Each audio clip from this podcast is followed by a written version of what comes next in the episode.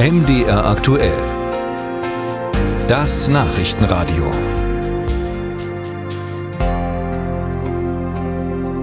Die Kunst ist frei. Das steht sogar im Grundgesetz. So frei allerdings, dass die Arbeitszeiten für Schauspieler oder Tänzer kaum geregelt sind.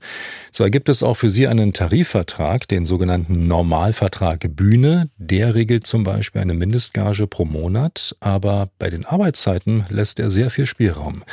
Drei Künstlergewerkschaften fordern nun hier in einer gemeinsamen Erklärung Nachbesserungen. Christian Alber berichtet. Eigentlich ist es nur ein kurzer Satz, der hierzulande die Arbeitszeit von Beschäftigten auf den Tanz- und Theaterbühnen regelt.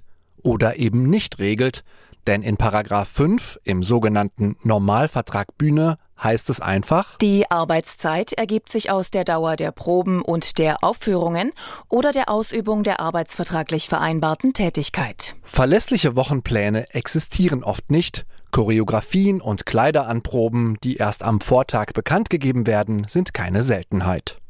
Der Bundesverband Schauspiel B F F S, die Bühnengewerkschaft G d B A und die Vereinigung Deutscher Opern- und Tanzensembles V D O nennen den enormen Spielraum, den Bühnenbetreiber haben, abwertend Flatrate. Wer regelmäßig engagiert werden wolle, müsse deshalb ebenso regelmäßig alles Private streichen, sagt Clara Deutschmann.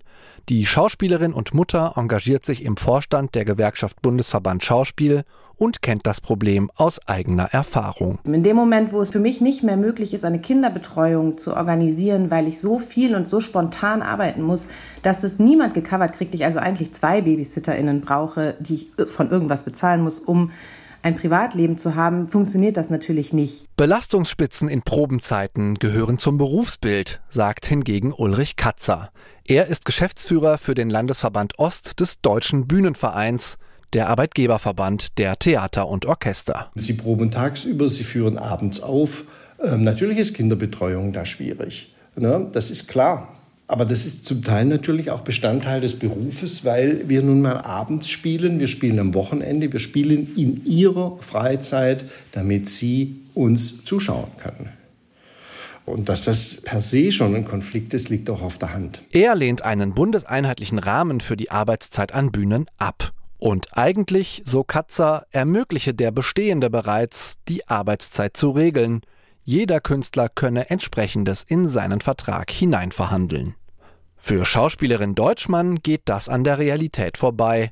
Wenn es gar keine festgeschriebenen Pausenregeln und kaum Obergrenzen gibt, verschleißt das unnötig Menschen, sagt sie. Sicherlich gar nicht mit einem bösen Willen, denn wir wollen ja alle, dass schöne Dinge auf der Bühne passieren, aber niemand hat einen Nachteil davon, wenn von diesem Flatrate-Gedanken es hingeht zu einer Arbeitszeiterfassung. Wir werden alle davon profitieren, weil es Kräfte bündelt, anstatt sie zu verpulvern. Auch die Arbeitgeberseite erkennt an, dass Stressphasen auf den Bühnen besser gemanagt werden sollten.